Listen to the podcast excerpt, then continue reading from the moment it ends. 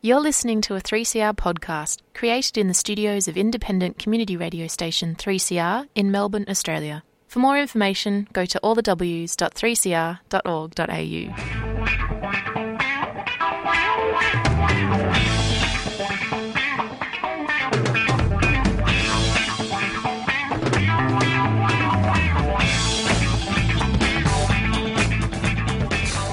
It's five o'clock on Friday afternoon.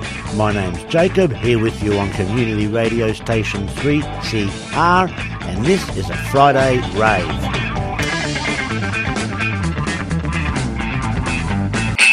Yesterday is Friday again, and I'm still up here in Sydney, having survived the big storm yesterday and trying to work out how to get back down to Melbourne.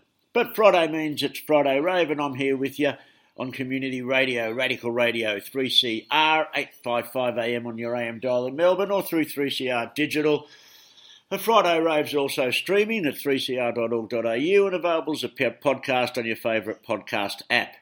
However you're listening though, I hope you're having a good day as possible in these weird, weird times. Now it has been a few weeks for me up here in Sydney town. I got here in June and stayed the night on a mate's lounge only to wake up to lockdown. It seems that after I left the Victorian lockdown, I escaped only to get locked down again, and now I'm trying to get back down there for another lockdown. I feel like a lockdown groupie or something. Anyway, when I um, the lockdown was announced in Sydney, it was just for a couple of weeks, and I decided I'd stay and give some friends a hand. The campaign they were working on, and um, 110 days later, I'm still here. You know. Anyway, I plan on being back down in Melbourne soon. Um, so, anyone who wants to hit me up for a coffee or attack me, as some people I want to do in these weird, weird times, yeah, I'll see you down there probably late October, early November. Now, what I've been working on while I'm in Sydney is with a crew called Justice Action on prisoners' rights stuff. Now, talking to some folks who've known me for a little bit, they seem, well, not surprised exactly, but a tad confused, I guess, not knowing about that side of the work I've done over the years, particularly those who haven't known me that long and um, have known me working on issues like militarism and the intrusive laws that give the government more and more power than ever, and supporting folks like Julian Assange, um, who get done over for exposing the truth um, about who these arseholes are. And somehow, you know, how can I put it?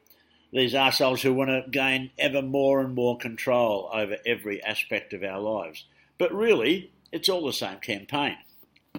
You know, some years back in the 1980s, I was working against the arms trade issues, geez, and a part, make myself sound old, and a part of what we did was produce a little book called Australians Trading in Death and Destruction in the pre-internet days. Um, what we, and by we I mean our mob renegade activists, tried to do, what we tried to do was produce a list of every arms company working in Australia and government grants and all that kind of stuff to try to explain the complexity of the military industrial complex in Australia. The concept was that in order to fight the masters of war, first you had to expose them. In fact, that idea was the open, you know, on the opening flyleaf of the book. And more to the point, the tagline of the book, it was on the back cover, was that at the heart of every just cause is the cause of justice.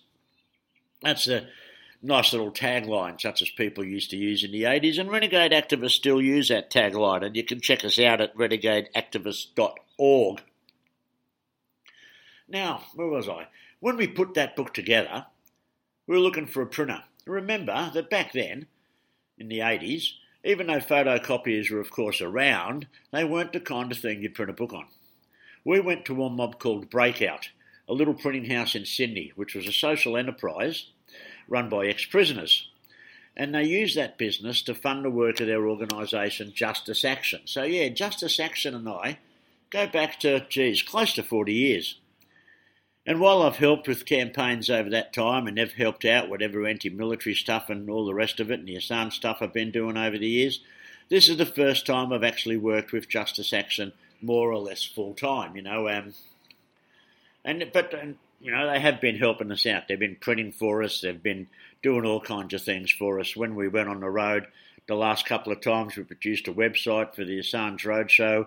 Um, I used the facilities at Justice Action to put that website together. Anyway, this week on the Stick Together show, and which is a trade union show produced here at 3CR and of course available for listening at 3cr.org.au, I interviewed Brett Collins from Justice Action about the formation of the Australian Prisoners Union, so you should really have a listen to that. The APU, the Prisoners Union, has been around since 98, maybe 99, I can't quite recall. But right now, what we're trying to do is formalise things by becoming recognised as an actual, you know, union. We've passed the first hurdle, but there is still more, more to come. Now, listeners will be aware from the little they've heard in the media and from different social media pages, there's a real bad problem with COVID rates in Australian prisoners. Australian prisons. The um, very nature of prisons being virtual petri dishes for infection, with infection rates running at five times that of life outside. And then you've got other issues like prisoners having health and mental health problems and overrepresentation of vulnerable communities, like blackfellas, for example. And you put this together with a couple of other factors. Firstly, that in mainstream society, people just don't really give much of a shit about prisoners' rights. Here at 3CR, we do, you know, with shows like Beyond the Bars, Doing Time, and Jailbreak. But out there in the mainstream, the prevailing attitude is along the lines, you know, they've, they've done the crime, now they ought to just shut up and do the time. Without realising that most prisoners are inside for non violent crimes, sometimes victimless crimes, which are largely crimes of poverty and discrimination. And this attitude is bolstered by both the occasional news story of things going down inside prisons and mainstream movies which depict prisons in a way that, well, that sell movie tickets. So this attitude doesn't really get mainstream society to put any pressure on governments to deal with things in any kind of positive way. You know, and then, of course, I've harped on to you for years about the securitisation of our society, the preoccupation with safety, the notion that every aspect of our lives needs to be protected by the state, not just from COVID, not just from China, not just from terrorists, but from nasty prisoners. You know, I've talked about, for example, all the anti terror laws and all the laws that the Australian government, various state governments have put in place that impinge on our freedoms, that impinge on our privacy remember, they always use pedophiles and um, terrorists and serious crime to justify this. But really, we know that while they do use it for those issues, that is not the bulk of how these um, laws, what these laws are used for. And the same thing happens in prisons. They justify the subjugation, the torture, let's call it what it is, of prisoners you know, with the public perception that everybody in there is some real mad, nasty child rapist, murderer, blah, blah, blah. But that's not, not the truth. So there's that public perception. The second um, factor is the commercialisation. And you know me, I go for the companies rather than the government. But the second factor is the commercialisation of government services. Now, you might think this is bad enough when looked at in terms of what we deal with every day, like education, health service, electricity supply, public transport, garbage collection, even. Not to mention, of course, the way the private sector have control of the military, and more of that later. But in prisons, it's like all of the problems of privatisation are on steroids. I don't need to tell 3CR listeners that the role, the, the whole purpose of corporations is to provide the best possible return to their investors. In fact, this role is enshrined in corporate law. So, with private prisons, why the hell should a company spend a dollar ten on the prisoner when they can get away with spending a dollar? And that dollar soon becomes 90 cents. The private prisons in Australia aren't run by standalone companies. By and large, they're run by multinational corporations that play roles in all aspects of delivering government services all around the globe. Companies like Serco, led by a Pentecostal Christian nutjob who got a heap of exposure during the Paradise Papers and Panama Papers, I think, about tax fraud. And Serco run everything from, you know, for government clients, from water and telephone services to atomic bloody weapons establishments. Serco have prisons in Australia. And from what I hear from inside the prisons, the one they run to some of the better ones. Then there's folks like MTC Broadspectrum, who run the Parklea prison up here in Sydney. It's a consortium made up of the US firm, MTC, that's the Management Training Corporation, and that's the mob whose director, a bloke by the name of Lane McCotter, um, is the bloke who set up the Abu Ghraib prison in Iraq. I'm sure you've heard of it. You've all seen the image. And Broadspectrum. Broad Spectrum, who ran the concentration camps on Nauru and Manus for quite a while, as well as logistic support for just about every aspect of government and military service delivery. That's just two of them. So when you have a look at who these companies are, it's no wonder that their response to COVID in their prisons is not to implement a whole range of measures that every, you know, even the Tory government up here in New South Wales made available to them. You know, things like putting computers in cells, early release program for non-violent offenders, all those kind of things. They're not making use of them. What they are doing is locking people up in their cells for 23 hours a day. And now they're talking of mandatory vaccinations after many prisoners were denied their request for vaccination since the pandemic started. And of course, some prisoners are what we would call vaccine hesitant. Now, you've got to understand that. I know there's a lot of talk putting down the anti vaxxers in Melbourne, and quite rightly, um, put them down myself. But in prisons, you've got people from really poor backgrounds, by and large, who are inside who have been treated like shit by the government, by the justice system, by the prisons, sometimes for years, and then all of a sudden, after being locked in cells for 23 hours a day, they're told the government just needs to stick a needle in your arm and we'll let you out of your cell more often. Is there any wonder that they're hesitant? Is there any wonder that they don't trust some prison governor to stick a needle in their arm? As I've said on many issues, the problem with the securitisation and privatisation, privatisation of our society is that when all you've got is a hammer, everything starts looking like a bloody nail. Anyway, in response to the legal abuses of prisoners' rights right around the world, and partly coming out of the fact that these have been undermined by um, the profit motive of private prison conglomerates, one of the moves that ma- has managed to take hold is the OPCAT, that's short for the Optional Protocols on the Convention of Torture and Other Cruel, Inhumane or Degrading Treatment.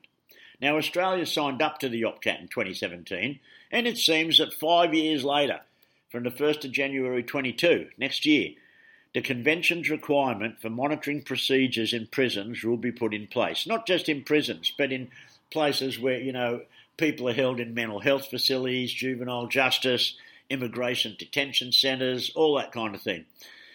Um, a monitoring process that's called NPMs, that's National Preventative or Preventive Me- Mechanisms, are going to be implemented that are mandated to report on conditions inside prisons back to the UN.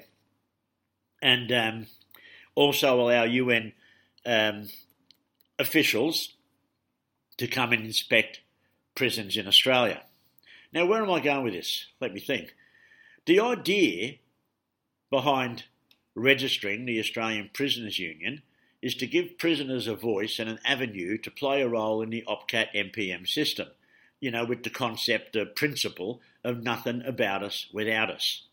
Hopefully by early next year, because I would not be in the tiniest bit surprised if the implementation of OPCAT is further delayed due to the pandemic, or let me rephrase that, if the pandemic is not used as an excuse to further delay it. At any rate, we hope that in the true spirit of trade unionism, we'll have a registered union in place to help monitor human rights in prisons. Now, why a union? Well, because prisoners are workers, not just in the political sense that they are 99.9% from the working class, but because they work while they're inside, and monitoring and improving working conditions wherever we are is the central core business of any trade union. And to date, prisoners are about the only classification of workers that do not have the option to be represented by a trade union. So keep your ears open for more news about the Australian Prisoners Union and um, listen to this week's Stick Together show, with Brett Collins and I. On another issue, I can't talk about it much, but we've launched a, um, a Supreme Court case in New South Wales where we hope to force the Department of Corrective Services, Department of Corrections, they call it up here, to implement some measures that they've been given the authority to do by the government. Strangely, we're, in, we're going to the Supreme Court against the Department of Corrections so that they will implement government mandated measures? Yeah, it sounds crazy. That is just how sick the whole thing is. But anyway, we're in the Supreme Court, and um, there'll be more about that in coming weeks. We've had a directions hearing, and um, the trial starts next month.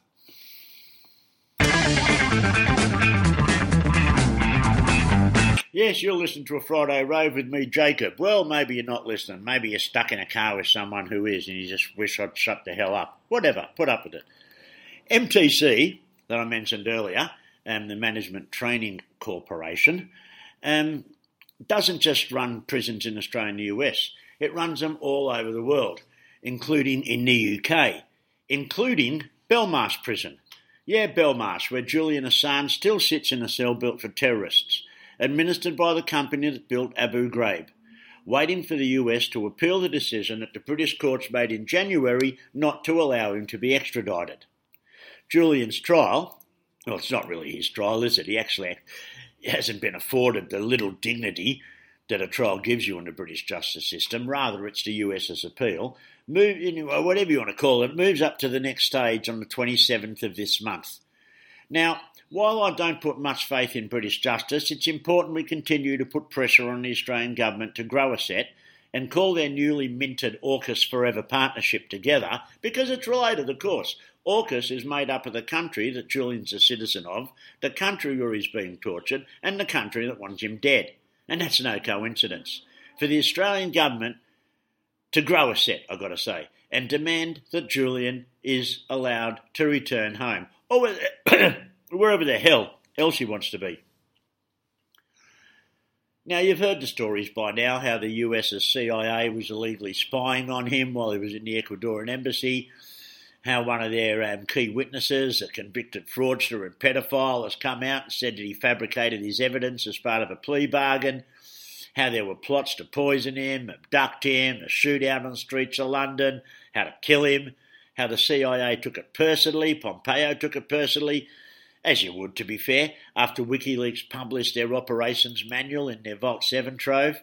You know already that every single last piece of information that WikiLeaks published has turned out to be true, an unblemished record that no other news publisher can lay claim to. You know by now that the whole attack on him is based on the powers that be wanting, now needing, to stop the flow of information about what they're doing in secret reaching the people. The people, it's claimed, on whose behalf they rule. Supporting Julian Assange and supporting WikiLeaks is pivotal in every issue that plagues our profit driven, war mad society. Earlier in the show, when I was talking about MTC and broadspectrum, when I mentioned the military industry, some of the information on these issues to do with broadspectrum and MTC come directly from WikiLeaks reporting. I could not present the information I do on this show. Activists all over the world cannot present the information they do without WikiLeaks supporting. That is why the face of the way we do things has changed in the last 10 years. Now, for those listening who are in any way active in opposing war and oppression, and, you know, supporting the environment, for Christ's sake. Because a lot of WikiLeaks, I, I talk about the stuff about the arms industry and about surveillance, all the rest of it, but there's also so much stuff about illegal dumping, illegal fishing, and all the rest of it. Whatever issue you're working on, you should remember that Julian Assange is one of you. So show your support and visit don'textraditeassange.com. I'm going to play a little clip from John Rees at the Stop the War conference held last month to mark the 20 years of the War on Terror. Now, I want to talk about one particular uh, case of uh, uh, civil uh, liberties, and that's the case of Julian Assange. Because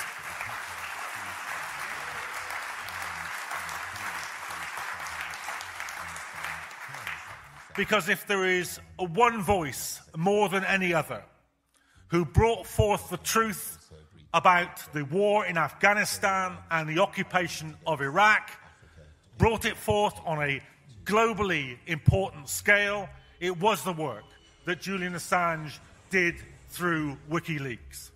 I was there at the first press conference in the Frontline Club when those war logs were released. It was a bombshell. Not because we did not know what was going on, but because it had not been proved in such unrelenting detail as it was through those WikiLeaks releases. Now, we know what's happened to Julian Assange uh, since. He has been persecuted by the United States, imprisoned by the British government, and silenced as a critic of war and of corporate misgovernance. Now, I think that in this movement, we have to learn something from the American Marines and from the Army Rangers of the United States. Because they have a slogan which is, We never leave a fallen comrade on the battlefield. Well, we are not going to leave Julian Assange imprisoned in Belmarsh.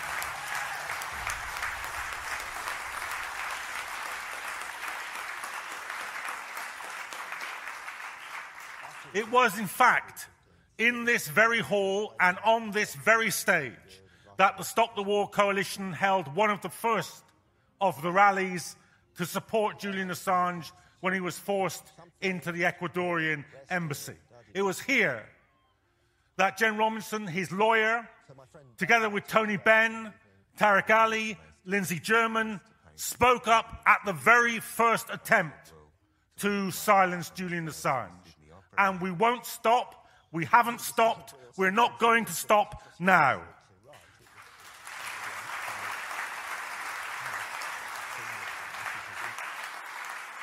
It will be two years. Two years. Think about this. Two years next week that Julian Assange will have spent in Belmarsh prison on remand. I'll tell you what on remand means. It means innocent. It means not charged and not convicted of any crime. Now, there is a principle, and it's a long standing and valuable principle in British law. It's called habeas corpus. It means that you cannot hold a body in prison without bringing them before a court and charging them of a crime. And if you can't do that, you should let them go. There is virtually, there is virtually no prisoner virtually no prisoner in the British prison system that's been held without charge or trial for two years. And I say now to Priti Patel and the rest of them, let this man go. What you are doing is illegal. What you're doing is immoral. What you're doing is inhuman. And he must be set free.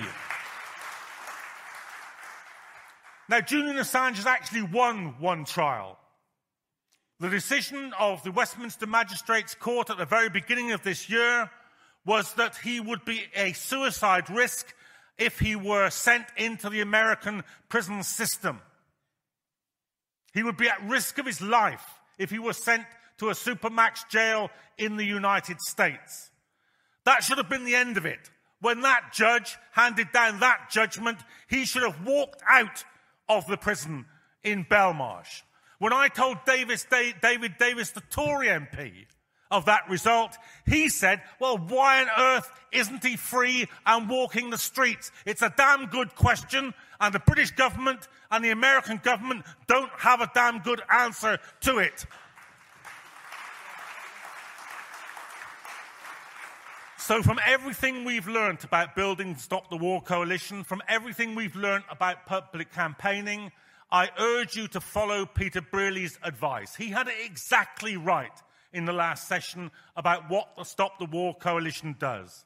It brings people together and organizes them so that they can do things and achieve things that they could never hope to do separately. We don't have wealth. We don't have power. We aren't a great corporation. We aren't a government uh, machine. but we are collectively far stronger than we are individually, and we can enable things to be done and for people to achieve things that they could never do separately. I've said it many times, I'll say it again here. Every great mass movement is a mosaic of small acts. So before you leave today, go over to the stall there, pick up the leaflets for the demonstrations that are coming up outside the Court of Appeal, where the United States are hoping to overturn the decision of the Westminster Court and drag Julian Assange to the United States to put him on trial for espionage when what he was really doing was journalism. Let's be clear journalism.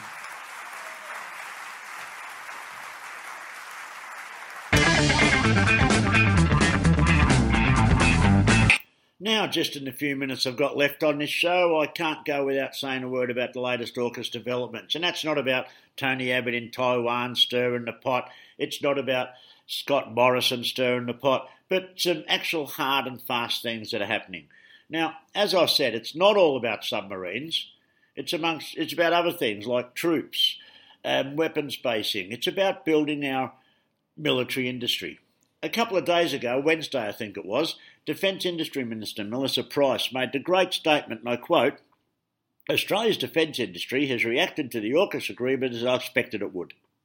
Anyway, and recognising that many SMEs, that's small to medium enterprises, working on the French subs, would be a tad miffed to say the least, at the lost opportunity, she assured the defence industry community that there was going to be plenty of work for everyone and established a new dedicated unit within DoD called the Impacted SME Support Cell.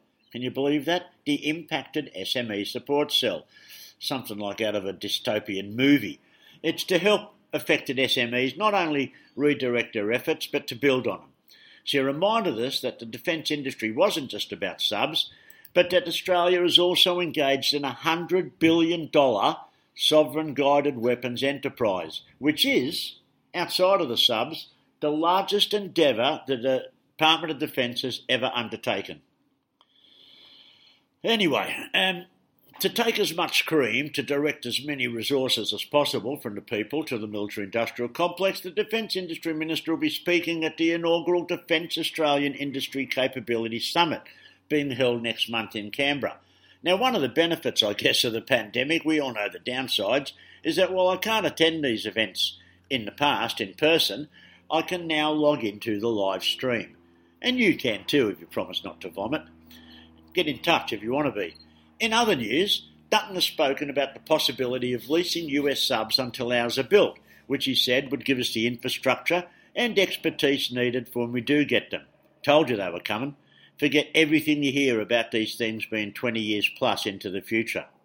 And also, nuclear lobbyists have commenced a push, or renewed the push, I've got to say, for the development of a new local nuclear industry. The ANU have announced last week three new PhD scholarships for nuclear engineering. Um, former Chief Defence Scientist Alan Finkel is on the nuke is on the bandwagon, talking spruiking up the nuclear industry. As is South Australian nuclear greenie Ben Heard, who spoke last year about in a book about moving to a nuclear power industry and using nuclear submarines to get there. Now, even the Australian Workers' Union have come out in support of a domestic nuclear industry. What can I say? Meanwhile, as I'm recording this on Friday Arvo, there's a Senate inquiry into nuclear subs that is sounding more and more like a door opener for a domestic nuclear power industry. But I'm running out of time. So next week I'll get Dave Sweeney back into the virtual studio to talk about the whole gamut of nuclear issues arising out of the AUKUS announcement. That's all from me. Talk to you more next week.